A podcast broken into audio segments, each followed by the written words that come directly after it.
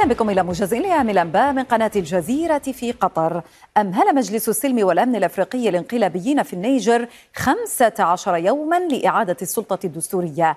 وطالب المجلس بالإفراج الفوري عن الرئيس محمد بازوم وجميع المعتقلين. دان مجلس الأمن الدولي المساعي غير الدستورية لتغيير السلطة في النيجر ودعا إلى الإفراج الفوري عن الرئيس المنتخب محمد بازوم. قال وزير الخارجية الأمريكي أنه أجرى اتصالا هاتفيا مع رئيس النيجر وأضاف أن بوسع الرئيس بازوم الاعتماد على واشنطن لاستعادة النظام الدستوري. كما تحدث بلينكين مع نظيرته الفرنسية بشأن الحاجة الملحة إلى إعادة النظام الدستوري في النيجر. وقد أعلن الانقلابيون في النيجر تشكيل مجلس انتقالي يتولى المهام التشريعية والتنفيذية.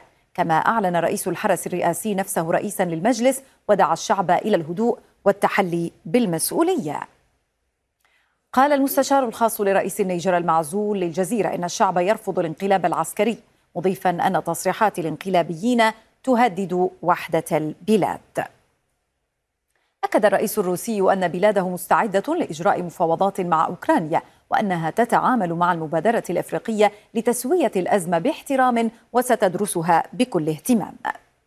قال الرئيس الأوكراني إنه أجرى لقاء مثمرا مع رئيس الوزراء وزير الخارجية القطري وأضاف أنهما ناقشا صيغة سلام والخطوات اللازمة لضمان الأمن الغذائي العالمي. من جانبه قال رئيس الوزراء وزير الخارجية القطري أن بلاده تدعم الاستقرار وسلامة أراضي أوكرانيا وتدعو لإبقاء كل قنوات الاتصال مفتوحة لحل الأزمة. قال وزير الداخلية الأوكراني إن هجوما صاروخيا روسيا استهدف مجمعا سكنيا في مدينة دينيبرو شرقية أوكرانيا وألحق أضرارا مادية في عدد من المباني. انفجرت عبوة ناسفة في مصفاة نفط بمدينة سامارا جنوبية روسيا دون وقوع إصابات. في الوقت نفسه أصيب 15 شخصا بانفجار في مقهم بمقاطعة روستوف جنوبي البلاد. في السودان أفاد مراسل الجزيرة بتحليق طائرات حربية في سماء الخرطوم بالتزامن مع إطلاق مضادات أرضية للدعم السريع في وسط وجنوب أم درمان ومركز الخرطوم. نشرت قوات الدعم السريع مقطع فيديو لقائدها محمد حمدان حميتي. قال فيه إن وضع حد للحرب يمكن أن يتم في غضون ثلاثة أيام في حال تغيير هيئة قيادة القوات المسلحة.